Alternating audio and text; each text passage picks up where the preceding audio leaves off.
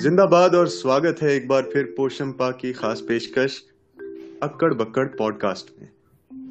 मैं हूँ सहज अज़ीज़ और आज मैं दो बहुत ही पढ़ी लिखी और मसरूफ कन्याओं के साथ ये पॉडकास्ट कर रहा हूँ। शिवा। हाय सहज हेलो सोनल हेलो एवरीवन और हाँ सोनल। हाय हाय सहज हाय शिवा दी हेलो सो जैसा कि आप लोग थंबनेल में देख के आ चुके हैं और ऑब्वियसली आप इंटरेस्टेड हैं, इसलिए आप आए हैं। हम बात करने वाले हैं एक ताज़ा तरीन फ़िल्म की, जिसका नाम है शेरनी। शेरनी विद्या बालन स्टारर फ़िल्म है। ये इसका शायद सबसे बड़ा यूएसपी है। उसके अलावा इसे डायरेक्ट किया है अमित मासूरकर ने, जिन्होंने इससे पहले न्यूटन और सुलेमानी कीड़ा जैसी एक्लेम्ड और काफ़ी बहुचर्चित फ़िल्में बनाई हैं। सीधा बात में घुसते हुए हम शुरू करते हैं बिल्कुल पहले सीन से। मुझे पहले सीन से मैं फ़िल्म में बंद गया था। जब एक फॉरेस्ट गार्ड अगर आप दोनों को याद हो, वो किस तरह से गुर्राता हुआ, एक शेरनी की तरह, शेरनी की तरह एक्ट करता हुआ आगे, या शेर की तरह एक्ट करता हुआ आगे बढ़ता है और वो बेसिकली कैमराज चेक कर रहे होते हैं। तो वो पूरा एक सीन सेट कर दिया मेरे लिए उसने, जंगल का नज़ारा कैसी आवाज़ें होने वाली हैं, कैसे दृश्य दिखने वाले हैं हम लोग। और किस तरह का ह्यूमर रहने वाला है इस फ़िल्म में? आप लोगों का क्या शुरुआती विचार थे? शिवा। हाँ आई अग्री यार। आ, ये बात बिल्कुल सही है। पहले फ्रेम से ही मैं इनग्रॉस थी पिक्चर में। तो वो जो इनिशियल जो दो सीन्स थे वो मुझे मुझे भी बहुत इंटरेस्टिंग लगे। हालाँकि मुझे बस आ, मतलब उस, उस शेरनी की तरह गुर्रा के उस, उसका क्या रोल होता है यू you नो know, जंगल के गवर्नेंस में। मैं वो देखना चाह रही थी मगर वो दोबारा आया नहीं सीन तो बस मेरी बस हल्की सी यही शिकायत है लेकिन वो मज़ेदार बहुत ज़्यादा था। हाँ। उसके तुरंत बाद वो आदमी एक दूसरा ऐसे सीधा चला आता है तो पूछता है तुम क्या कर रहे हो? सर भालू सर। हाँ हाँ बिल्कुल। पर मुझे इस सीन का बहुत आ, मतलब सिग्निफिकेंस भी लगा side from the humour which it tried to build but एक सिग्निफिकेंस इस तरीके से कि एक बड़ा ही थिन लाइन ड्रॉ किया मैन और एनिमल के बीच मतलब। मतलब to act like a particular animal एक तरह से डी सेंसिट मतलब डी ह्यूमनाइज करता है ना उसको। कि hmm. एक there is another part in fact in the film where चलो इस बारे में बाद में बात कर लेंगे या फिर but there is this part where काफ़ी सारे ऑफिशियल्स हैं और and they're all drunk and in their drunk state they start making noises उसी मतलब अलग अलग जानवरों की। तो वो भी एक मतलब एक तरह से यही दिखाया है कि कैसे आदमी और जानवर में मतलब very thin line very easy to cross बड़ी इंटरेस्टिंग ऑब्जर्वेशन है यार क्योंकि मैं भी छोटी छोटी ऑब्जर्वेशन बहुत सारी हैं हम उस पर बात करेंगे। साथ ही जो लोग हमें सुन रहे हैं मैं शुरू में ही कह दूँ कि पहले पाँच दस मिनट आपको चिंता करने की ज़रूरत नहीं है हम कोई स्पॉयलर्स नहीं देंगे। फिर भी अगर आप मेरे जैसे हैं आपको बिना ट्रेलर देखे भी फ़िल्म देखनी पसंद है तो आप रुक सकते हैं। लेकिन हम आपको बता देंगे जहाँ से स्पॉयलर्स आने शुरू हो रहे हैं। तब तक आप सुनते रहें आपको मज़ा आएगा। आ, दूसरी चीज़ जो मुझे बड़ी इंटरेस्टिंग लगी मैं उसे शुरुआत में ही हाईलाइट करना चाहता हूँ कि बहुत सारे लोकल एक्टर्स बल्कि नॉन एक्टर्स फ़िल्म में है जो लोकल पब्लिक है जहाँ पे भी फ़िल्म लोकेशन पे शूट हुई है मध्य हाँ। प्रदेश के जंगलों के आसपास के गाँव में और जंगलों में। वो बड़ा ही सुंदर मेरे हिसाब से तो उसने एक असर दिया और मैं ऐसी और भी फ़िल्में देख चुका हूँ जहाँ पे लोकल लोगों को ही एज एक्टर्स इस्तेमाल किया पर अगर उसमें अच्छी डायरेक्शन ना हो या अगर उनसे वो काम बहुत अच्छे से ना करवाया जाए तो बहुत बार वो फ़िल्म का इम्पैक्ट कम कर देती है। यहाँ पे मुझे मुझे तो कम से कम ऐसा लगा कि बड़ी नेचुरल लगी ज़्यादातर conversation most of the forest guards की जो कन्वर्सेशन थी वो तो खासकर हाँ। बड़ी ही इंटरेस्टिंग uh, रही। क्यों सोनल? बिल्कुल बिल्कुल सही बात है। और जो कुछ uh, कुछ जो गाँव वाले थे उनकी कॉन्वर्सेशंस जो फॉरेस्ट uh, डिपार्टमेंट के साथ थी जो कॉन्फ्लिक्ट वहाँ खड़े हुए थे वो because they were actual villagers वो बहुत रियल भी लग रहा था मतलब वो कॉन्फ्लिक्ट जो स्टेज uh, किए गए थे। शिवा? मैं इनफैक्ट सोच रही थी कि ये लोग uh, वहीं के नेटिव्स को कास्ट uh, किया गया है या फिर एक्टर्स हैं। तो मतलब तुम श्योर हो कि वो लोकल लोगों को ही कास्ट किया है? मैंने देखने की कोशिश भी की एमडीबी वगैरह पे तो मैं बहुत क्लियर नहीं हो पाई इस बारे में। ज़्यादातर फॉरेस्ट गार्ड्स ऐसा मैंने पढ़ा कि ज़्यादातर फॉरेस्ट गार्ड्स जो फ़िल्म में दिखाए हैं जो वर्दी वाले फॉरेस्ट गार्ड्स हैं वो लोकल्स हैं। ज़्यादातर फॉरेस्ट फ्रेंड्स जो हैं जिन वो टोपी वाले जो फ़िल्म में दिखाए हैं हाँ हाँ हाँ। वो लोकल्स हैं। और ज़्यादातर गाँव वाले लोकल्स हैं। अच्छा मैं वो जो कुछ मेन कैरेक्टर मतलब woman leader who is there in the गाँव वो शायद कोई एक्ट्रेस है। शी इज़ एन वो actor I think Sampa Sampa Mandal Sampa Mandal तो एक्टर हैं। हाँ हाँ हाँ। हाँ। लेकिन उसके अलावा मतलब बड़ी ही मुझे कास्टिंग से कोई शिकायत नहीं है मतलब ओवरऑल ही। मैं इसीलिए पूछ रही हूँ कि एक्टर्स हैं या फिर लोकल लोग ही हैं क्योंकि मैं इतनी ज़्यादा फैसिनेट थी उन लोगों के एक्टिंग कहें या जो भी कहें अ, मेरे लिए तो उस उस वही मोमेंट्स मेरे फेवरेट मोमेंट्स उनमें बहुत सारे कुछ मैं आगे हम इस पर बात भी कर सकते हैं थोड़ा डिटेल में।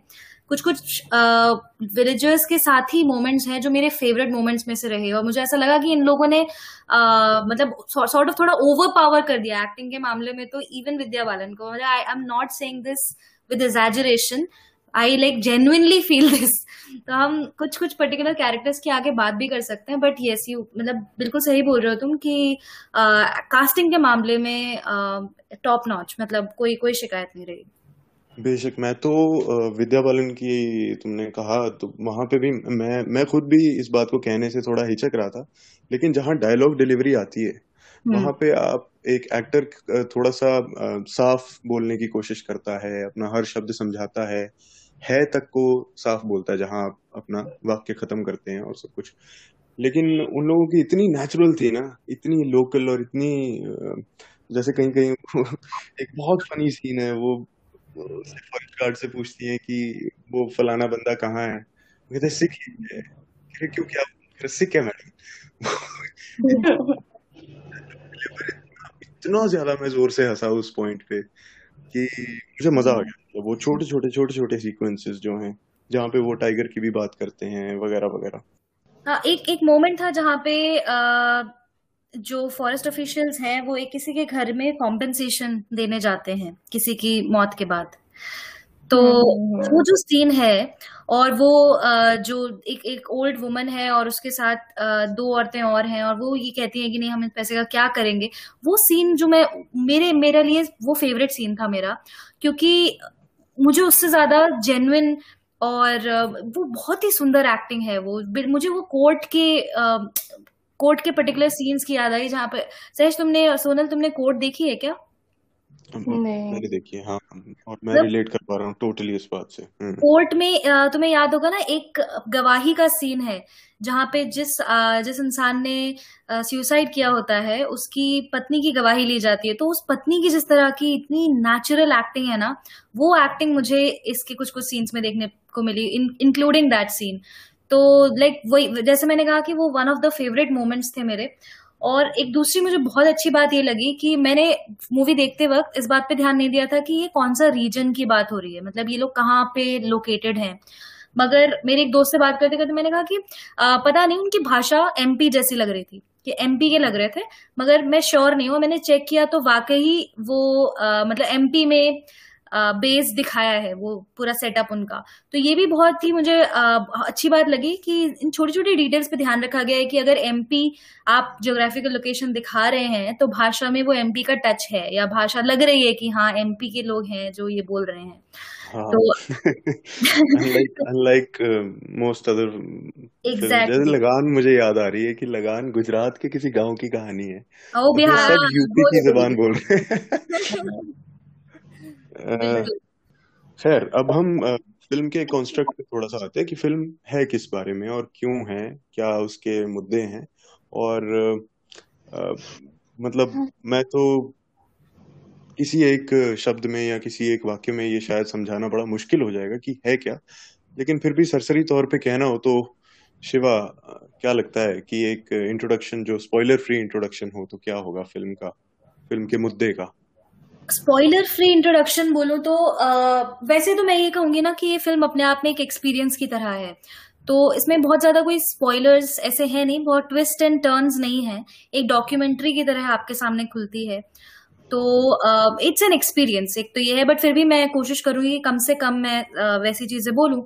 अगर बहुत छोटा इंट्रोडक्शन इस फ़िल्म का दिए तो एक बड़ा ही कॉम्प्लेक्स जो कॉन्फ्लिक्ट है एक एक फॉरेस्ट एरिया में between the dwellers of the forest जो आसपास रहते हैं या फॉरेस्ट में रहते हैं बिटवीन फॉरेस्ट ऑफिशियल्स जो गवर्नेंस में काम करते हैं जो कंजर्वेशनिस्ट हैं, उनका उनका कॉन्फ्लिक्ट जो पोचर्स हैं, जिनके प्राइवेट इंटरेस्ट हैं, वो लोग, जो पॉलिटिकल लोग हैं, उन, उनका इंक्लूजन तो ये सारे जो अलग अलग एलिमेंट्स हैं ये किस तरह से इंटरसेक्ट करते हैं किस तरह से कोलाइड करते हैं और कभी कभी कोऑपरेट भी करते हैं इसको बहुत ही ब्यूटिफुली फ़िल्म में बांधा गया है।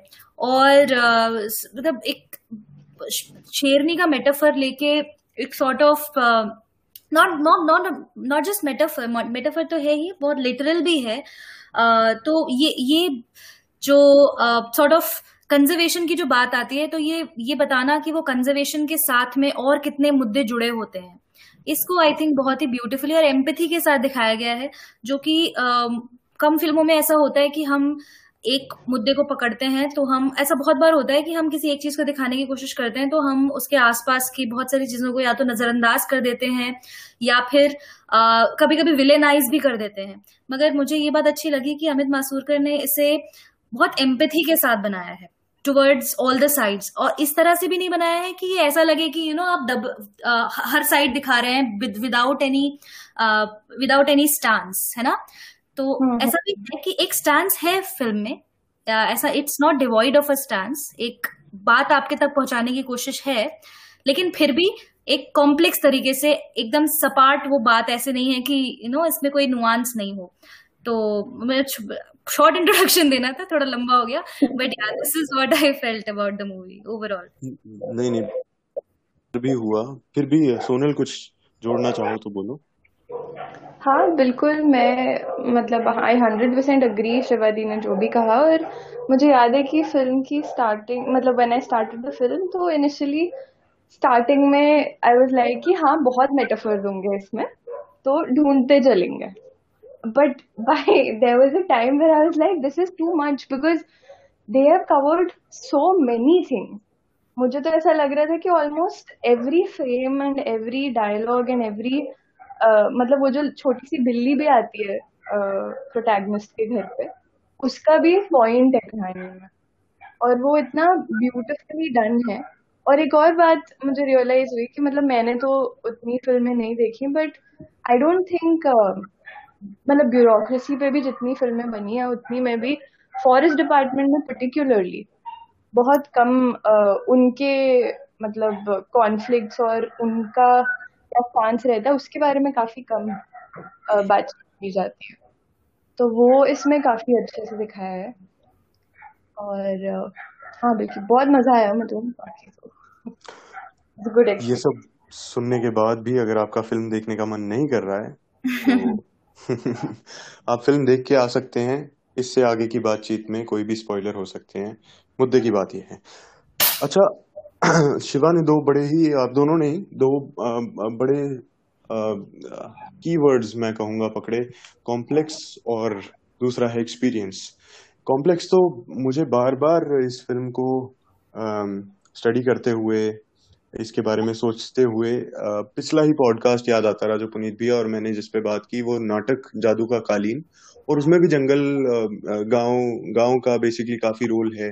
किस तरह से बारिश पड़ी है इसके कारण लोगों के पास पैसा नहीं है और वो लोग सड़क बनाने पे मजबूर हैं खेती करने की बजाय मजदूरी करने पे मजबूर हैं।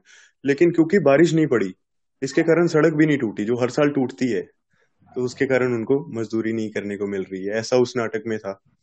और उसके अलावा भी बहुत सारी कॉम्प्लेक्सिटी थी जंगल कट गए हैं पानी नहीं है वगैरह वगैरह। तो मैं बड़ा सीधा लिंक उससे भी एस्टेब्लिश कर पाया। और इसमें भी इतने हाँ। सारे कॉम्प्लेक्स मुद्दे हैं कि सीधी सपाट बात ना हो सकती है ना होनी चाहिए इस पर लेके। तो मुझे तो लगता है इस फ़िल्म ने उस बात को बड़ी बखूबी निभाया। लेकिन साथ ही इस एक, एक बड़ा सुंदर विजुअल एक्सपीरियंस है है ना फ़िल्म को देखना। किसी भी फ़िल्म को देखना जैसा होना चाहिए।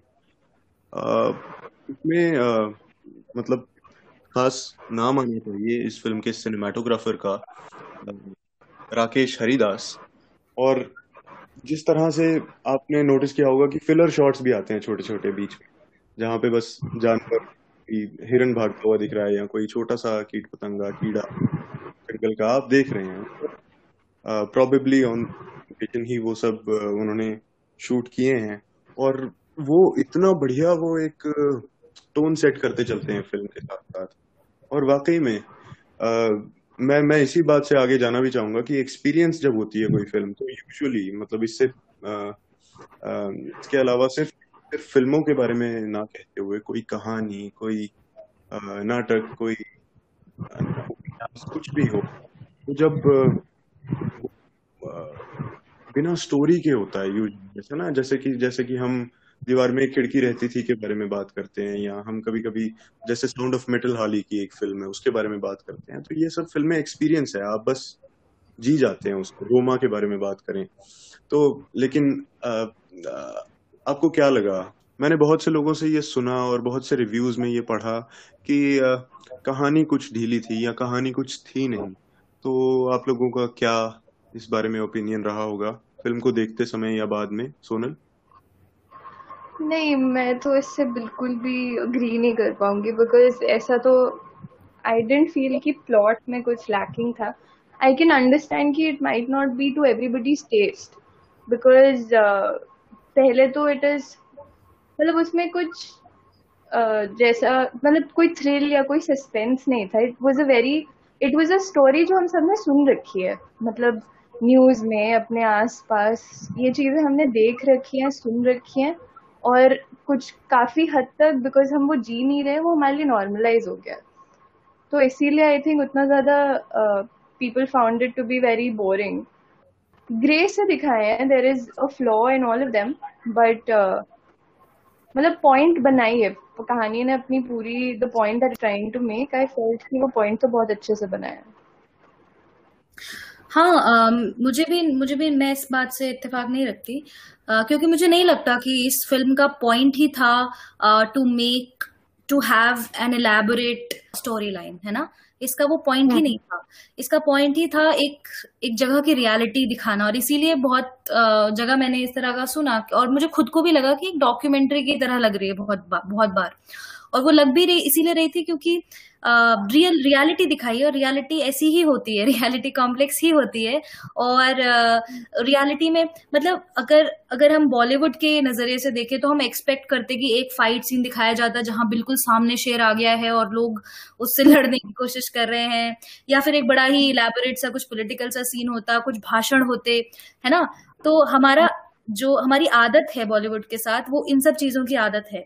तो जहाँ पे हमें इस तरह की एक स्टोरी परसी जाएगी जो जो सिर्फ़ एक बात कहना चाह रही है जो आपको एक जगह की रियलिटी बस दिखा दे रही है कि देखिए ये एक जगह है जहाँ पे ये चार अलग अलग फैक्शंस हैं जो इस तरह से सॉर्ट ऑफ़ आपस में मिलते हैं और बस वो वो बस वैसे का वैसे दिखा दिया है आपको। तो ये बिल्कुल मतलब एक्सपेक्टेड है कि बहुत से लोगों को वो आ, मज़ा नहीं आएगा उसमें। लेकिन लेकिन इस इस फ़िल्म का मज़ा इसी चीज़ में है कि आ, इसकी स्टोरी अपने आप में बहुत ही सिंपल स्टोरी है बट एक इंपॉर्टेंट और ग्राउंडेड स्टोरी है। तो मुझे वो कमी नहीं खली बट जैसा कि सोनल ने कहा कि आई कैन अंडरस्टैंड कि it is it can it might not be to the taste of some people एक बड़ी सुंदर ऑब्जर्वेशन मुझे एक रिव्यू में मिली, बड़ी डिफरेंट है, मुझे नहीं लगता कि कोई भी और उसको शायद, उस, इस तरह से कह पाए, इसलिए मैं एज इट इज़ उसको पढ़ देना चाहता हूँ। The forest is not the only space where Sherni finds harmony in nature the Christian is a species on the verge of extinction in Bollywood up to the end up to the end of the 1980s Christian women were a regular presence in Hindi films rarely as the leading lady and usually as an ultra westernized cabaret dancer or gangster's moll in a supporting role. In those days, a sexually active Hindu heroine in skimpy clothing was largely deemed unacceptable, and Christian women, who were stereotyped as dregs of a permissive foreign culture, were used for both purposes to provide a frisson of electricity to the heterosexual male audience. So यहाँ तक तो ये बात इतना कह रही है कि क्रिश्चियन जो औरतें हैं वो फ़िल्मों में से अब तो बिल्कुल डिमिनिश सी हो चुकी हैं अब नहीं दिखती हैं। उन्नीस सौ अस्सी तक हिंदी फ़िल्मों में वो बहुत दिखती थी लेकिन ज़्यादातर सेक्सुअल एलिमेंट के लिए या वेस्टर्नाइज क्लोथिंग के साथ उनको ऐसे कपड़े पहना दिए जाते थे क्योंकि हिंदू औरतों को वैसे कपड़े पहनाना शायद उस समय तक एक्सेप्टेड नहीं था फ़िल्मों में। तो नब्बे तक लेकिन हम्म। क्योंकि हिंदू औरतों को भी ऐसा कुछ बिल्कुल सती सावित्री दिखाना या ट्रेडिशनलिस्ट दिखाना ज़रूरी नहीं रह गया तो क्रिश्चियंस फ़िल्मों से गायब होगी लेकिन शेरनी की जो हीरोइन है, उसका नाम विद्या विंसेंट है, और वो सिर्फ़ क्रिश्चियन ही नहीं है, मलयाली है। उसका एक नॉर्थ इंडियन पति है, जो हिंदू है। और फिर भी एक ऐसा स्टीरियोटाइप नहीं है तो अब तक फ़िल्में में दिखाती है। और religion regional identity do not serve any specific purpose either but are merely an acknowledgement by Astha Tiku screenplay that Indian Christians and Malayalis exist, just as Muslims exist, and do not have vehicles for messaging on secularism, nor do they have to be means to pander to Islamophobes dominating the public discourse today, as they have been in small but steady stream of Hindi films in the last half. Like Vidya Vincent, Hassan Nurani just happens to be. So, hmm. Particular religious और जो जो धार्मिक और जो क्षेत्रीय identity उसकी है, विद्या Vincent की, इसका कोई खास पर्पस नहीं है फ़िल्म के कंटेक्स्ट में। लेकिन फिर भी वो बस वो बस एग्जिस्ट करते हैं। जैसे कि हिंदुस्तानी मुसलमान एग्जिस्ट करता है। मतलब उसका भी, उसको हर बार आप फ़िल्म में सिर्फ़ तभी लाएँगे जब आपको कोई ऐसा मैसेज देना है कि हिंदू मुस्लिम भाई भाई या फिर इस्लामोफोब्स को कुछ मैसेज देना है जो जो लोग इस्लाम से नफरत करते हैं, उनको कुछ मैसेज हर बार ज़रूरी नहीं है ना बस हो सकते हैं। जैसे इस फ़िल्म में हसन नूरानी है। हाँ नहीं इंटरेस्टिंग ये बहुत इंटरेस्टिंग ऑब्जर्वेशन है। और अ, मैं मेरा भी ध्यान इस पे इस तरह से नहीं गया था।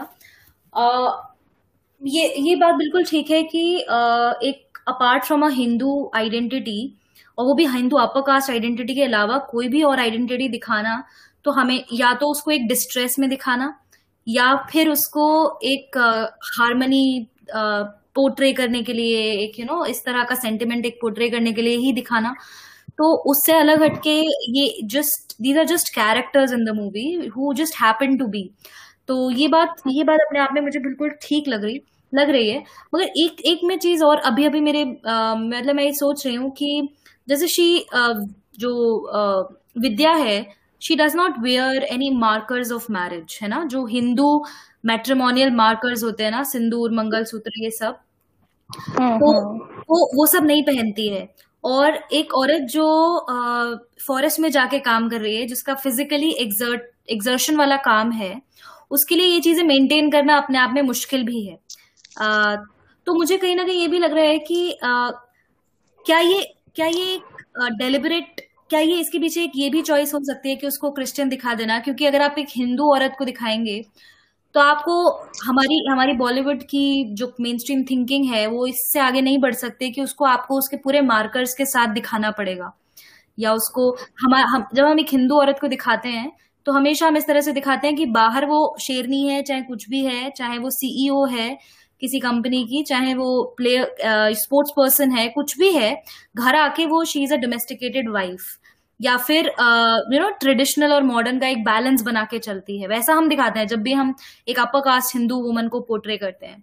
तो यहाँ पे जब आपको ये दिखाना था कि you know she she just cannot you know in in a setting like that she cannot maintain those markers तब क्या ये डेलिबरेट चॉइस भी हो सकती है कि एक हिंदू वुमन ना पोर्ट्रे करके क्रिस्टियन वुमन पोर्ट्रे कर दिया गया कि ये तो मतलब क्रिश्चियंस के लिए तो ये, वो तो रहते ही हैं ऐसे यू नो तो maybe I am just thinking out aloud it can be you know completely off the target but I am also ये भी मैं सोच रही हूँ कि ये इस, इसका maybe something to do with that factor also कि उसको किस सेटिंग में पोर्ट्रे करना था आपको? हाँ प्रॉबेबली मतलब मैंने इस ढंग से सोचा नहीं पर मे बी बट मुझे कहीं पे भी uh, जैसे इस कैरेक्टर का जो प्रोटैगनिस्ट है उसके कैरेक्टर का के रिलीजन का कोई एजेंडा नहीं था। मतलब जैसा सहज और शिवाली ने कहा, वैसे कोई मतलब it was just a character and a story with no agenda behind it कि किसी तरीके से दिखाना है किसी रीजन को या किसी कम्युनिटी को। और उसके अलावा भी मुझे विद्या का जो कैरेक्टर था, वो aside from the times when she was talking to her husband or when she was or when her mother-in-law and her mother came over us us portion ke alawa you could very well forget that she was married because mm. it was convenient to forget because it was not a part of the story overall मतलब उस uh, उस character के कहानी का हिस्सा तो था उसके कॉन्फ्लिक्ट इनर कॉन्फ्लिक्ट का हिस्सा तो था वो लेकिन when she was out and about on her job आप भूल सकते थे कि वो शादीशुदा है या उसका क्या सिचुएशन है मतलब घर पे। तो मुझे तो वो ये इस बात का वो लगा, बाकी इस पे मैंने ध्यान भी नहीं दिया। उस, हो सकता है, हो सकता है it was much easier to portray a Christian woman being like this because they don't have to wear markers नहीं, लेकिन आप उस सीन पे भी आइए जहाँ पे पति की माँ और खुद विद्या की माँ दोनों आ जाती हैं इनसे मिलने और पति भी आ जाता है। और तब वो नूरानी जी के घर जा रहे हैं डिनर पे। तो वो हाँ। कहती है ना उसकी माँ की भाई पहनो तुमको हार दिया है तुमको ये दिया है वो दिया है। तो चाहे क्रिश्चियन है या जो भी है she is married to a Hindu North Indian person North Indian जिसके डिमांड्स हैं कि बच्चा कर लो और जिसके वो कि इस तरह से सज सज के जाओ जबकि पति कुछ भी पहन के जा सकता है और एक्सप्रेसली वो इस बात से चिढ़ती हाँ, भी है हाँ, कि मुझे क्यों सजना धजना पड़ रहा है? तो हम्म। मुझे नहीं लगता कि यहाँ पे वो वाली बात बैठ रही है जो आ, कि इसलिए क्रिश्चियन दिखा दिया हो। बल्कि मैं इस बात पे थोड़ा ज़्यादा कन्विंस्ड हूँ कि हाँ they just happen to be कुछ जबकि सम पीपल आर अम्यूज्ड मतलब within the film within the film कुछ कैरेक्टर्स हैं जो उसको पहले तो फीमेल ऊपर से साउथ इंडियन क्रिश्चियन और तो जैसे कि नीरज काबी का जो कैरेक्टर है नांगिया सर वो बार बार आके उन्हें उसे विद्या विंसेंट विद्या विंसेंट करके हम्म। कहते हैं। तो ही ही इज़ अ लिटिल उसको उसको कुछ तो है ना उसके दिमाग में इस बात को लेके। तो बहुत सारी बातें करते हैं। मतलब इन रेट्रोस्पेक्ट मैं इस बात से ज़्यादा रिलेट कर पाऊँगी कि जैसा जो रिव्यू तुमने पढ़ा था which talked about how uh, tigers are a dwindling population in the country maybe that can be take matlab that is a I can relate that much better. He Christians are a dwindling population in the country, and that's why she was uh, made to be a Christian character. मतलब may be minorities दिखाई हो तो animal kingdom में currently तो they are a minority सो बिल्कुल hmm. ये अच्छा point है विद्या के कैरेक्टर पे जाने का कि जो विद्या विंसेंट का कैरेक्टर है उसके बारे में बात करने का कुछ रिव्यूज़ उसे एक साइलेंट बाई स्टैंडर बस एक एक बुत के जैसा मानते हैं। कुछ कहते हैं कि it is not very well fleshed out कि बहुत अच्छे से बनाया नहीं है ये कैरेक्टर इसकी कुछ बातें रह गई हैं। अनुपमा चोपड़ा ने अपने रिव्यू में कहा कि I wish it had more चीज़ जैसा कि मतलब she she references it from Anubhav Sinha ने जो कहा था कि नॉर्मल होती है मेरी फ़िल्में लेकिन उसमें मैं चीज़ डाल देता हूँ। तो उसको आप कुछ भी कह लो ही, हीरो या सेवियर कॉम्प्लेक्स कह लो या कुछ भी कह लो उस तरह का चीज़ या बड़े बड़े डायलॉग। और वो इस फ़िल्म में मिसिंग था किसी किसी के लिए। मेरे लिए नहीं था और बहुत सारे और रिव्यूअर्स के लिए भी नहीं था बहुत सारे और रिव्यूअर्स के लिए बिल्कुल पिच परफेक्ट थी। सारी की सारी बातें। आपके लिए क्या रहा शिवा? uh, मुझे ऐसा तो बिल्कुल नहीं लगा कि कुछ मिसिंग था इन द कैरेक्टर। मुझे मुझे लगता है कि अगर इस तरह का कैरेक्टर एक दिखाना था तो मतलब एक फॉरेस्ट ऑफिशियल को अगर दिखाना है तो इसी तरह से दिखाना चाहिए था और किसी तरह की चीज़ की इस कैरेक्टर को मुझे नहीं लगता ज़रूरत थी। मुझे एक जो प्रॉब्लम फ़िल्म का जिस तरह से प्रचार हुआ है और इसके आसपास भी डिफरेंट जो नैरेटिव्स हैं, वो सॉर्ट ऑफ़ विद्या को एक शेरनी का वो दे रहे हैं यू नो शेरनी से विद्या को कंपेयर कर रहे हैं। एक मैंने देखा था फॉर एग्ज़ाम्पल बीच में कुछ एक एक पर्टिकुलर मैगजीन ने चार पाँच वुमेन को टाइटल्स दिए टाइटल दिए थे of you know real life something something on the lines of real life Sherni, है ना? तो उससे ऐसा लगता है कि they are likening Vidya with the Sherni. इस इस फ़िल्म की प्रोटैगनिस्ट भले विद्या थी, मगर this is not a story about Vidya. This is not a story जहाँ पे विद्या को शेरनी वाला काम कर रही है। विद्या को एक जस्ट एक एक फॉरेस्ट ऑफिशियल की तरह एक नॉर्मल फॉरेस्ट ऑफिशियल की तरह दिखाया है जो uh, एक एक ऑनेस्ट फॉरेस्ट ऑफिशियल है।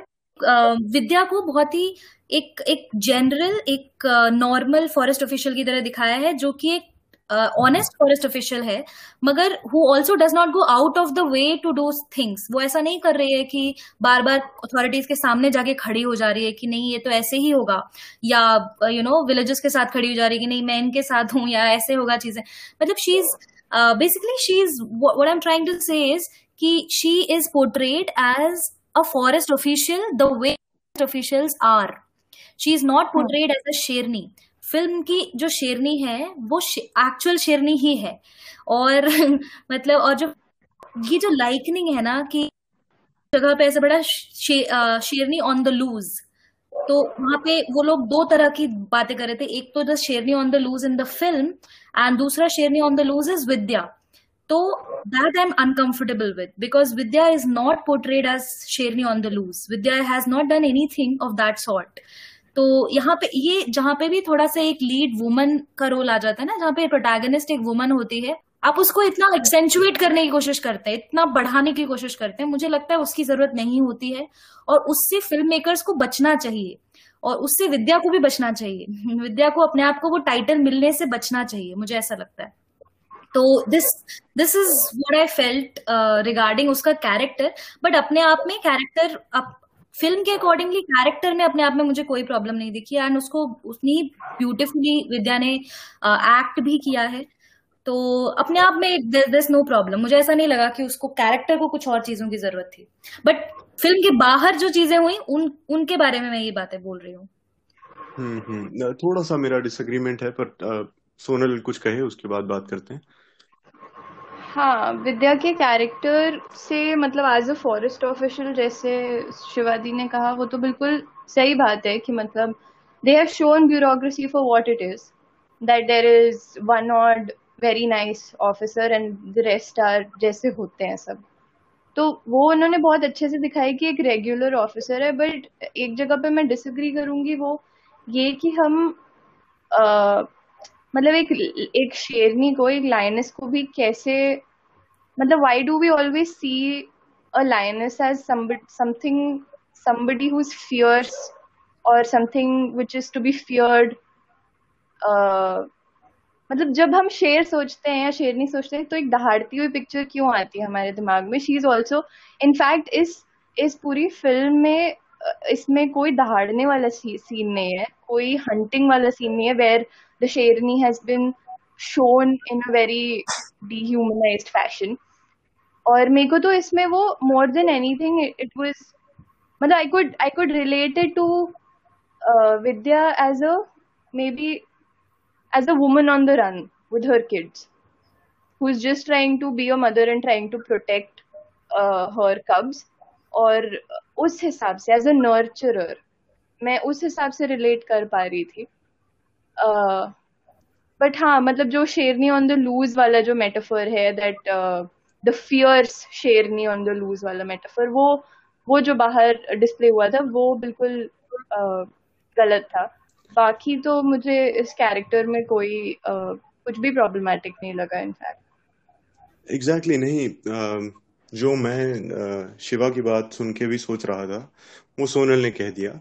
कि बिल्कुल कि शेरनी को क्यों आपको सिर्फ़ और सिर्फ़ एक दहाड़ने वाली वो फियर्स जो कुछ भी तुमने कहा, दिखाना है? तो विद्या भी शेरनी का मेटाफर हो सकती है, पर वो वो कोई और है। वो वो शेरनी नहीं है जो सबको खा जाएगी। बल्कि इनफैक्ट जब पहली बार मैंने फ़िल्म देखी तो मैं वेट करता रहा कि शायद ये अब फटेगी, या अब इसके दिमाग में, अब कोई ऐसा टर्निंग पॉइंट आएगा, कोई ऐसा कॉन्फ्लिक्ट आएगा जहाँ पे वो सारा कुछ बदलने के लिए तैयार खड़ी हो जाएगी और मैं फ़िल्म से डिसअपॉइंट हो जाऊँगा।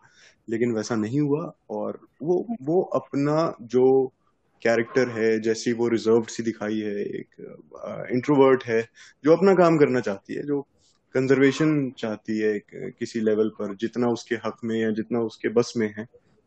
और उतना ही कर रही है। और मेरे ख्याल से जंगल में शेरनी भी यही करती है ना। मुझे वो मेटाफर बैठा हुआ लगा, लेकिन हाँ बाहर वाली बातें बहुत ज़्यादा ना मैंने पढ़ी, ना मैं उस पर कॉमेंट कर पाऊँगा कि हाँ शेरनी ऑन द लूज को अगर आप, वही, आप उसके प्रचार के लिए अगर उस तरह की बातों का इस्तेमाल कर जाते हैं तो आप अपनी फ़िल्म का पॉइंट किल कर रहे हैं कहीं ना कहीं। बट मुझे लगता है कि उस पॉइंट मतलब वो, ये फ़िल्म उस उस स्टीरियोटाइप को ही ब्रेक कर रही है ना आपके दिमाग में बिकॉज़ मैं भी मैंने भी जैसे सहेज ने कहा कि जब फ़िल्म स्टार्ट की थी तो हम एक्सपेक्ट यही कर रहे हैं शेरनी नाम से कि ये शील बी दिस वेरी दबंग फॉरेस्ट ऑफिसर जो सबको ठीक कर देगी। मतलब will be very loud and bold but she shown to be very demure and very मतलब उसके इनर कॉन्फ्लिक्ट इतने हैं। और वो एक तरह से बस जैसे काम चल रहा है वैसे काम चला रही है। नहीं तो मैं वो मुझे लगता है उस चीज़ से हूँ। हाँ, हाँ। और इसीलिए मुझे इस मेटाफर से प्रॉब्लम है।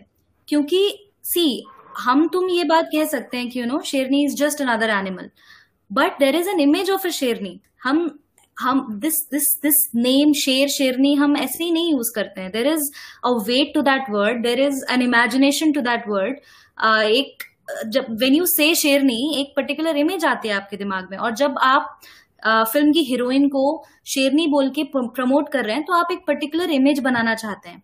मैं बस ये कहने की कोशिश कर रही हूँ कि वो इमेज जो आप बनाना चाहते हैं वैसा कैरेक्टर ये नहीं है। ये एक्चुअल जब आप फ़िल्म में देखने जाएँगे तो ये एक आ, एक नॉर्मल जैसा जैसा सोनल ने कहा कि she is just you know a woman a worker जो अपने हर रोल में just trying to be honest तो उस उस उस सिंपल रोल को आप जो इन्फ्लेट करने की कोशिश करते हैं by by likening them with a sherni or likening them with some other metaphor. That is Shiva इसे सॉरी um, इसे ऐसे भी तो कहा जा सकता है ना कि uh, आपने एक मेटाफर यूज़ किया और उसके बाद उसी मेटाफर को तोड़ने की कोशिश की with your creation with your तोड़ा कहाँ आपने? अगर आप तोड़ रहे होते अब उन्होंने क्या किया? जैसे मैंने तुमको मैगजीन का एग्जांपल दिया कि मैगजीन में आप चार पाँच ऐसी वुमेन को लेके आए हैं who have struggled in their lives और who have who are over achievers who have achieved something exceptional in their lives और उसके साथ में आप विद्या का फ़ोटो डाल के यू you नो know, आप कह रहे हैं कि यू you नो know, ये सारी शेरनियाँ हैं।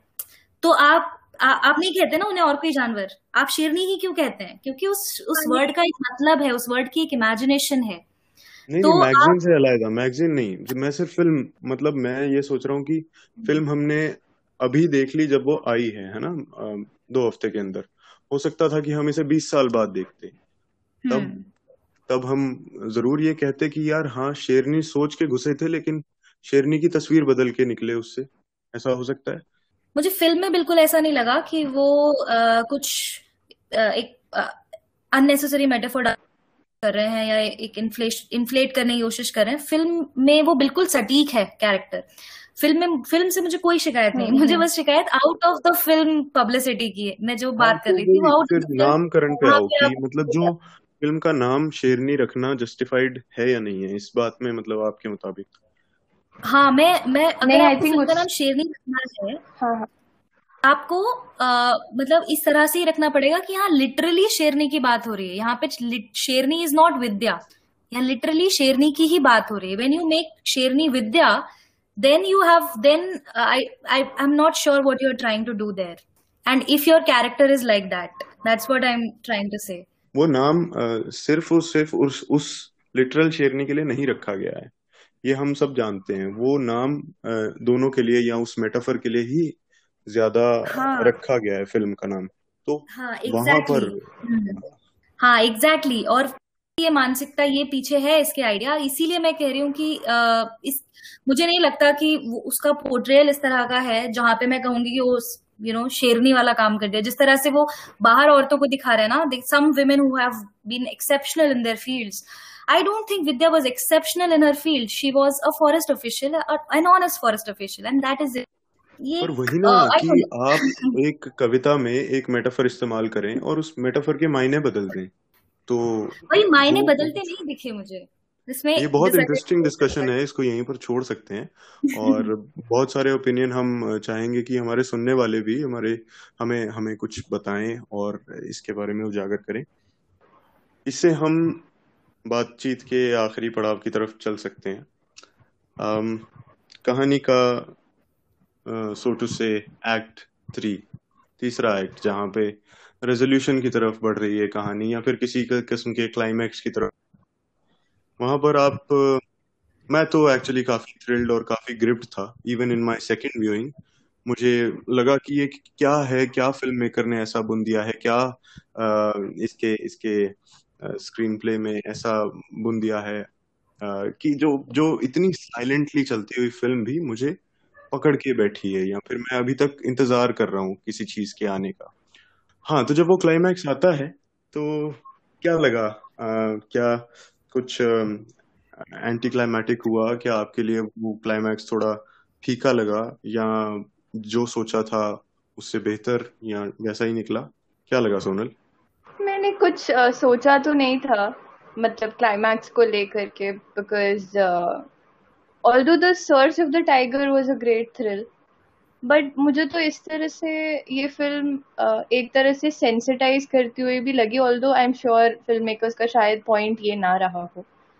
पर throughout the whole film you are rooting for the tigress and you are rooting for the cubs also कि वो ना ही मिले।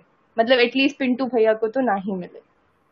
और फिर जब वो मिल जाते हैं तो फिर वो थोड़ा सा मतलब the death of the tigress was sad obviously but uh, to make a larger point of how uh, things function inside a forest and all the roles that जो सारे parties play करती हैं वहाँ पे आई थिंक उस point को दिखाने के लिए वो उसका डेथ वो ज़रूरी ऑल्सो तो उस हिसाब से तो मेरे को क्लाइमैक्स सही भी लगा और इनफैक्ट मेरे को okay major spoiler but when she right types out the resignation letter and when she uh, is in in her jeep and she finds out about the cubs and she tears up her resignation letter. And उसके बाद भी जो credits वाला scene है जब she is she is been station at a museum तो मुझे तो वो भी एक एक ईमानदार अफसर जो अच्छा अफसर है वो कहीं पे भी काम अच्छा काम कहीं पे भी कर लेगा। मुझे उस हिसाब से भी वो क्लाइमैक्स अच्छा ही लगा मतलब it was it did well for me मुझे भी मुझे भी क्लाइमैक्स अच्छा लगा। और अच्छी बात ये थी कि कुछ ऐसा नहीं हुआ, कुछ ड्रामेटिक ऐसा नहीं हुआ कि सबका मन बदल जाए या फिर यू नो कब्ज मिल गए हैं तो कुछ कुछ अलग सा हो जाएगा। उसको ट्रांसफ़र उन लोगों को करना था एंड उन्होंने ट्रांसफ़र कर दिया। तो वो चीज़, वो बिलीवेबल था क्लाइमैक्स मेरे लिए। और कहीं ना कहीं ये मतलब ऐसा मैंने सुना है कि ये जो अवनी, जो एक्चुअल केस था, ये उस पर सॉर्ट ऑफ़ उससे इंस्पायर्ड है। आई एम नॉट श्योर अगर उससे इंस्पायर्ड हाँ, हाँ। है तो एक उसको वो पाथ लेना ही था। तो क्लाइमैक्स में मुझे कोई आ, विद्या के एंगल से कोई प्रॉब्लम नहीं लगी। बट एक एक दो चीज़ें मैं बोलना चाहूँगी सहज क्योंकि इस फ़िल्म की हम बात करें तो शायद इस बारे में बात करना ज़रूरी है। तो दो चीज़ें हैं इसमें। एक तो इस फ़िल्म ने एक सॉर्ट ऑफ़ एक एको फेमिनिस्ट स्टैंड पॉइंट लेने की कोशिश की है जहाँ पे अच्छा पहले बताओ कि ये क्या होता है हाँ। हाँ मैं अगर मतलब सिंपल सिंपली और शॉर्ट में बताऊँ तो एक एक सॉर्ट ऑफ़ एक फेमिनिस्ट मूवमेंट ही है एनवायरमेंटल फेमिनिस्ट मूवमेंट है जो ये कहता है कि आ, जो जो डोमिनेंस है जो पेट्रियार्कल डोमिनेंस है वही सॉर्ट ऑफ़ एक कारण है of both environmental degradation and women's oppression तो जो मानसिकता है ना ऑफ़ डोमिनेशन की पेट्रियार्की के अंदर जो मानसिकता भरी हुई है टू डोमिनेट बाय डिस्पोजेशन दूसरे को सॉर्ट ऑफ़ दूसरे को आप डिस्पोजेस करके उससे सॉर्ट ऑफ़ छीन के जो आप डोमिनेट करने की मानसिकता है वो रूट में है ऑफ़ बोथ एनवायरमेंटल कॉन्फ्लिक्ट और जो conflict between man and woman है।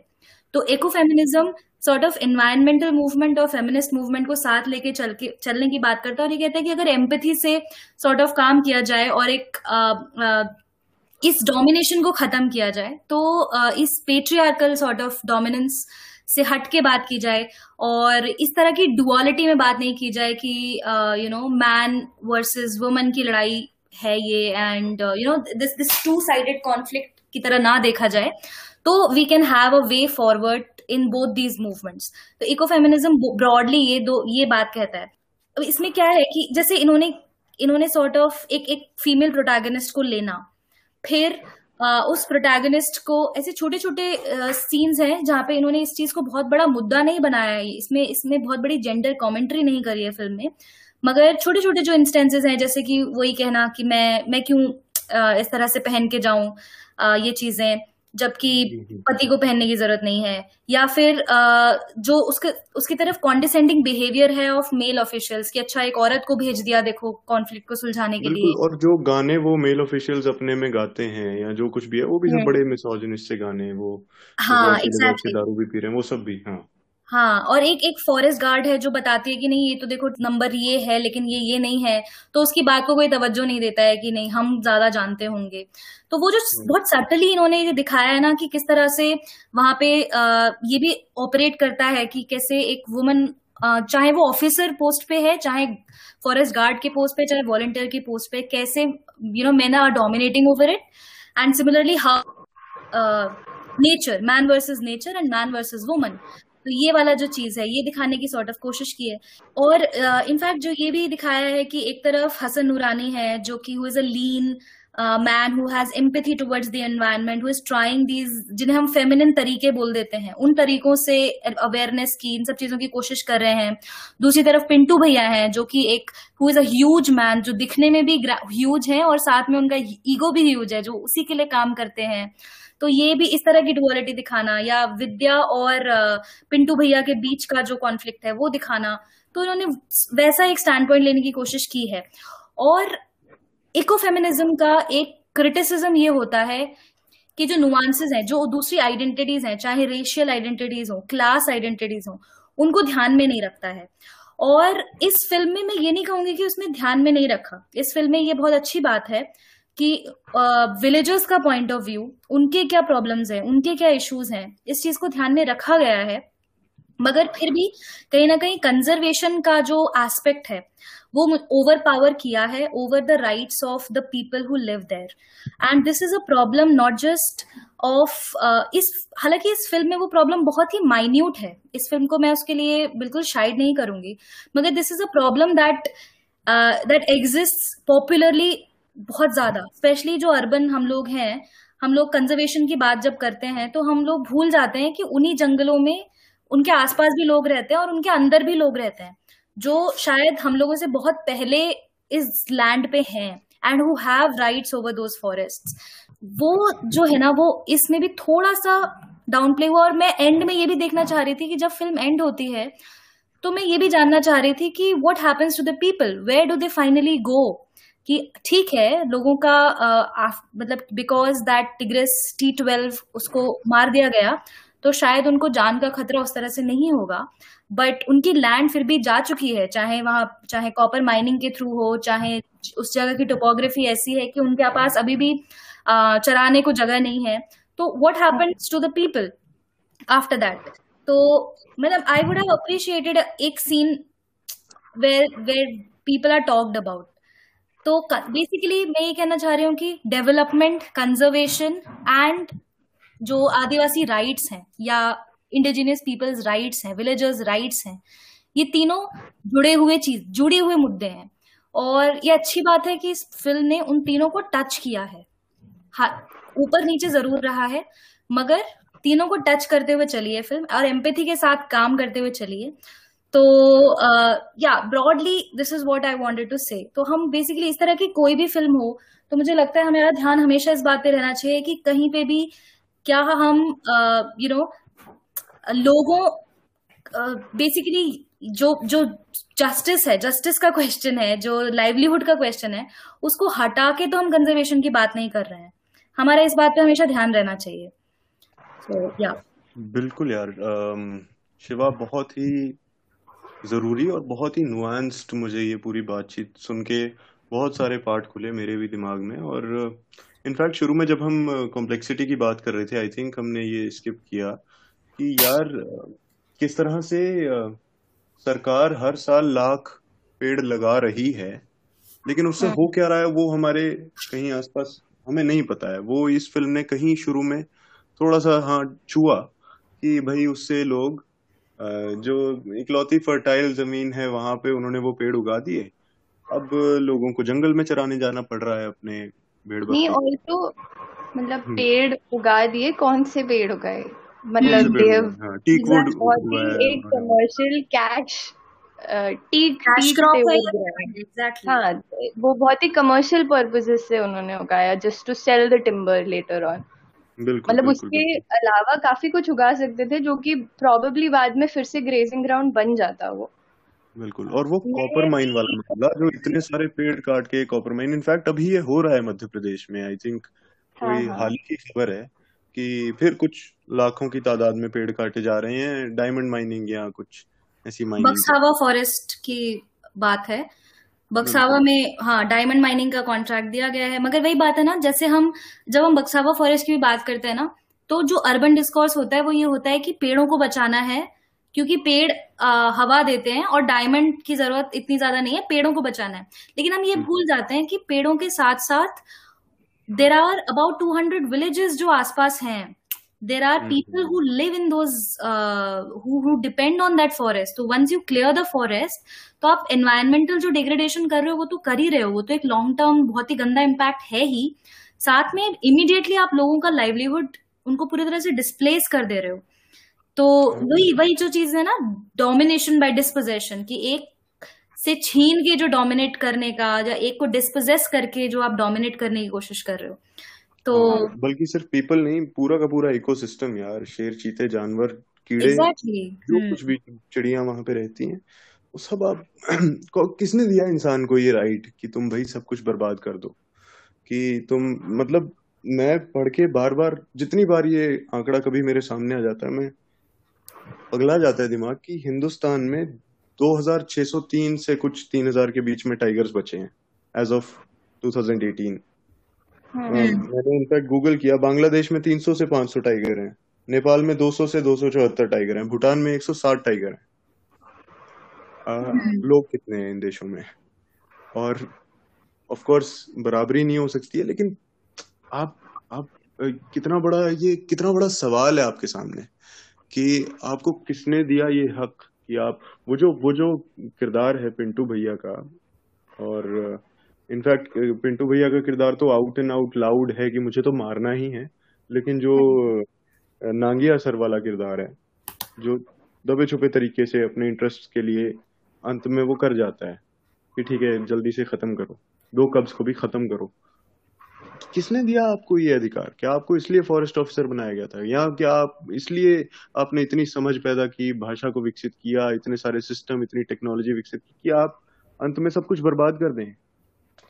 बहुत ही आ, और यही नहीं है सहज लाइक पिंटू भैया को तो दिखाया गया है ऐसा कि he is he is a sort of a wicked man है ना? Who just wants to kill for pleasure पर पर, पर असल असल ज़िंदगी में ऐसा भी होता है कि बहुत सारे आदिवासी लोगों को पोचर बोल के मार दिया जाता है। पोचर बोल के हाँ, हाँ। जंगलों में बंद कर दिया जाता है कि ये देखो जबकि ट्रेडिशनली अगर फॉरेस्ट सबसे ज़्यादा सेफ़ किसी के हाथ में रहे हैं तो वो इंडिजिनस लोगों के हाथ में रहे हैं। मगर हाँ। लेकिन खैर इस इस फ़िल्म में उसका एंगल अलग था मगर असल में ये भी होता है कि उन्हीं लोगों को पोचर बोल के कि तुम ही हो जो जानवरों को नुकसान पहुँचा रहे हो और हम्म। उन्हीं को जेल में भी डाल दिया जाता है। तो ये बहुत ही एक विडंबना है। इस इस फ़िल्म में एक वाइडर उससे नहीं दिखाया गया। स्टेट का पर्सपेक्टिव इस तरह से नहीं दिखाया गया। मगर हाँ ये चीज़ें हैं जो इम्पोर्टेंट इस तरह की मूवीज़ में हम अपने लाइफ में तो सोच ही सकते हैं। तो फिर बिल्कुल आखिरी बात ये कर लें कि क्या फिर हम सीख रहे हैं। अच्छा ठीक है एक तो बात ये हो गई कि आ, ये जो फ़िल्म है ये अपने आप में कोई एक संपूर्ण क्रांति नहीं ले आएगी सब कुछ नहीं बदल देगी। ये सिर्फ़ बातचीत की शुरुआत हो सकती है इसे उतना कह के अच्छा कह देना ठीक है और उसके आगे अब हम बात करते हैं है ना? जैसे हम कर रहे हैं अभी। तो फिर क्या है? आप मैं तो फॉरेस्ट ऑफिसर नहीं हूँ मैं तो जाके शेरनी नहीं बचा सकता हूँ। लेकिन अपने छोटे छोटे लेवल पे हम बहुत कुछ कर सकते हैं है ना? जैसे कि मैं जो लोग आ, मेरे जानकार हैं जो इसे सुन रहे होंगे वो ऑलरेडी सोच चुके होंगे कि मैं क्या बोलने वाला हूँ क्योंकि मैं उन, अपने आसपास के लोगों को बॉर्डर लाइन इरिटेट कर चुका हूँ। बोल बोल के कि भाई बत्ती बुझा दो एसी कम इस्तेमाल करो आम, पानी कम इस्तेमाल करो आरओ से वेस्ट होते हुए पानी से बर्तन धो लो पोछे लगा लो कुछ कर लो और मैं अपने प्रैक्टिकल ज़िंदगी में कोशिश करता हूँ ज़्यादा से ज़्यादा इन चीज़ों को लागू करने की। तो क्या है वो छोटी छोटी चीज़ें छोटे छोटे बदलाव जो आप लोग सजेस्ट कर सकते हैं? हम अपने जीवन में ला सकते हैं। कुछ भी कुछ भी जो भी आपकी सीख है इस फ़िल्म से नॉट जस्ट एनवायरमेंटली शिवा? ये तो बिल्कुल ठीक बात है। इंडिविजुअल लेवल पे हम जितना कर सकते हैं अपनी लाइफ में, वो डेफिनेटली करना चाहिए। उसके अलावा ये भी बहुत ज़्यादा ज़रूरी है कि हमें ये समझना पड़ेगा कि जो इन्वायरमेंटल जो इन्वायरमेंट का क्वेश्चन है, वो एक इंडिविजुअल क्वेश्चन नहीं है। वो एक वो ऐसा क्वेश्चन है वो एक इनफैक्ट एक देश का भी क्वेश्चन नहीं है। अगर इन्वायरमेंट एक देश का डिग्रेड होता है तो वो पूरी दुनिया पे असर डालता है। इन्वायरमेंट का क्वेश्चन एक बहुत ही वाइड क्वेश्चन है और इस इसके और सबसे इम्पोर्टेंट चीज़ जो हम इसमें कर सकते हैं वो तो ये है कि जो लोग आ, उन उन फोर्सेस के अगेंस्ट लड़ रहे हैं who are you know trying to also conserve environment and all, and also at the same time preserve their livelihoods, preserve their rights. उनके साथ खड़े रहना आई थिंक सबसे ज़्यादा इम्पोर्टेंट है। चाहे हम खुद भले ही ना जाके लड़ पा रहे हों, या हम हम ना लड़ें, या कुछ भी कुछ भी कारण हो सकता है, मगर कम से कम हम अपनी सॉलिडारिटी उन लोगों के साथ हमेशा रखें, जो इन मुद्दों पे सामने रह के लड़ रहे हैं। इस वक्त भी यू नो बस्तर में जिस तरह जो चल रहा है, बक्स हवा फॉरेस्ट में चल रहा है अरावली फॉरेस्ट में you know save Aarey movement जो मुंबई का बड़ा फ़ेमस मूवमेंट था, ये मुद्दे खत्म नहीं हुए हैं अभी तक। तो आई थिंक एक बहुत ही इंपॉर्टेंट ये भी चीज़ है कि हम इन चीज़ों पे बातचीत बनाए रखें और लोगों को भी इंक्लूड रखें बातचीत में और सॉलिडारिटी अपनी रखें इन लोगों के साथ जो फ्रंट पे जाके सॉर्ट ऑफ़ इन चीज़ लड़ रहे हैं और for all of us not just for themselves है ना?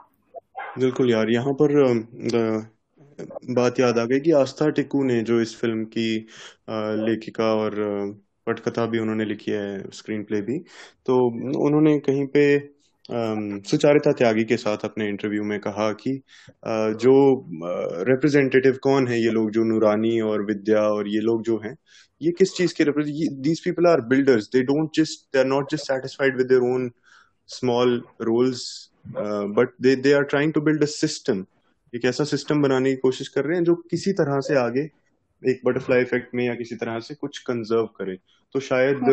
इनको हम हीरो माने या ना माने फ़िल्म के परस्पेक्टिव कंटेक्स्ट में लेकिन जैसा शिवा ने कहा कि जो लोग सच में रियल लाइफ हीरोज हैं जो सच में लड़ रहे हैं सरकारों के खिलाफ और तमाम तरह के और कैपिटलिस्ट पावर्स के खिलाफ उनके साथ अपनी आवाज़ कमाल की बात यह है कि इस तरह के आप जितने स्ट्रगल्स के बारे में पढ़ोगे ना उसमें से टू थर्ड स्ट्रगल्स में अडानी का नाम होता है। बिल्कुल सच है। जितने आप इस तरह के कॉन्फ्लिक्ट्स पढ़ोगे मेजर स्ट्रगल्स में अडानी है। तो ये जो अंबानी अंबानी अडानी के खिलाफ जो गुस्सा है ना वो ऐसे ही नहीं है। वो हवा में से नहीं आता है। It has very concrete roots बिल्कुल। सोनल? हाँ मैं भी जो अभी पूरी कॉन्वर्सेशन इको फेमिनिज्म पे भी हुई और उसके बाद भी जो डेवलपमेंट और मतलब प्रोग्रेस कंजर्वेशन और राइट्स का जो एक ट्रेड ऑफ़ है, जो हम कंसिस्टेंटली हर चीज़ पे मतलब इसी ट्रेड ऑफ़ के बेसिस पे दुनिया चल रही है फ़िलहाल, कि हम कहाँ पे कितना क्या ज़रूरी है। तो इस पे जो एक डायलॉग शुरू कर रही है ये फ़िल्म वो मेरे हिसाब से बहुत इम्पोर्टेंट है.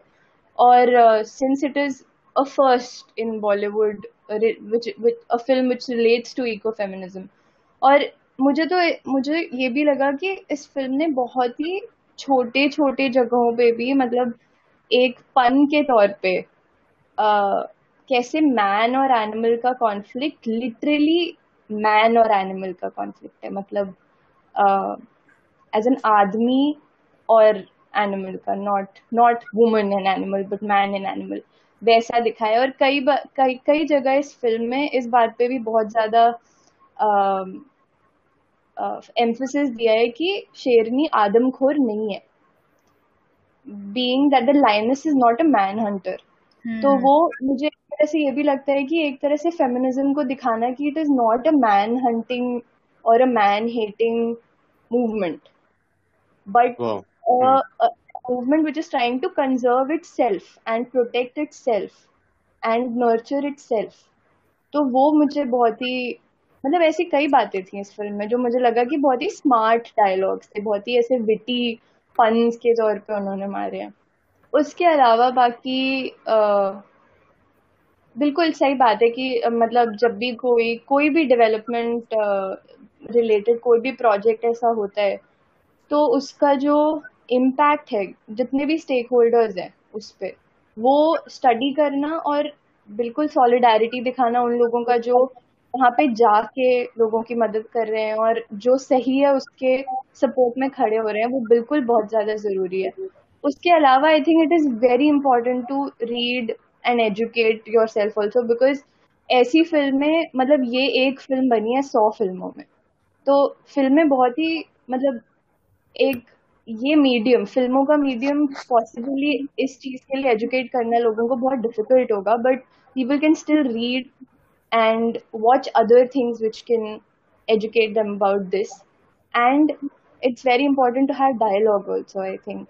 कि मतलब जिस जो ये फ़िल्म एक शुरुआत कर रही है वो डायलॉग कंटिन्यू करना अपने घरों में अपने सर्कल्स में ऑन एम्पथी एंड कंपैशन कि कैसे uh, मतलब मुझे ये हमेशा बहुत ही ज़्यादा I am very sadly fascinated कि कितना uh, हमेशा डेवलपमेंट कितना डिवॉइड ऑफ़ एम्पथी दिखाया जाता है। hmm. कि हम्म। कितना ज़्यादा अनकम्पैशनेट सा that that's why I have even heard that there is a branch of economics called compassionate economics because by nature economics does not talk about compassion or people also in general, it only talks about numbers. तो ये बहुत ज़रूरी है कि एक intersectionality हो progress में भी, कि हमेशा हम ध्यान रखें कि किसके मतलब क्या क्या ट्रेड ऑफ़ हो रहा है कि प्रोग्रेस हो रही है। कितने पेड़ कट रहे हैं तो एक फैक्ट्री बन रही है। बहुत इम्पोर्टेंट है इस बात पे बहुत ज़्यादा मतलब इस बात को बहुत ज़्यादा सोचना है इस बारे में आई थिंक बिल्कुल आई थिंक लगभग लगभग एक घंटे से हम बात कर रहे हैं। बहुत सारी बातें हमने छेड़ी की फिर भी बहुत कुछ रह गया होगा आई एम श्योर जाते जाते मैं आ, कुछ उन लोगों के नाम ले देना चाहता हूँ जो मेरे सामने आ गए। जैसे कि आस्था टिकू मैंने कहा story and screenplay Rakesh Haridas cinematography Devika Dave जो प्रोडक्शन डिज़ाइन जो कुछ आ, आप देखते हैं उसका विजुअल्स पे बहुत असर है। दीपिका कालरा की एडिटिंग अनीश जॉन का साउंड डिज़ाइन यशस्वी मिश्रा मिश्रा के और अमित मसूरकर के डायलॉग्स और डायरेक्शन ऑफ़ कोर्स और वो सैकड़ों और लोग जिन्होंने जो बेनाम रह जाते हैं जिन्होंने फ़िल्म पे काम किया और हमारा ये वॉचिंग एक्सपीरियंस और एक डायलॉग शुरू करने में सहायक रहे। वेल अप्रिशिएटेड आई थिंक ये एक बहुत ज़रूरी और बहुत uh, अच्छा एफर्ट है किसी अच्छी दिशा में। हमें इस पे और बात करनी चाहिए, अपने घरों में ये बात करनी चाहिए। और इसी के साथ हम आज के अक्कड़ बक्कड़ पॉडकास्ट से अलविदा लेते हैं, आप लोगों से अलविदा लेते हैं।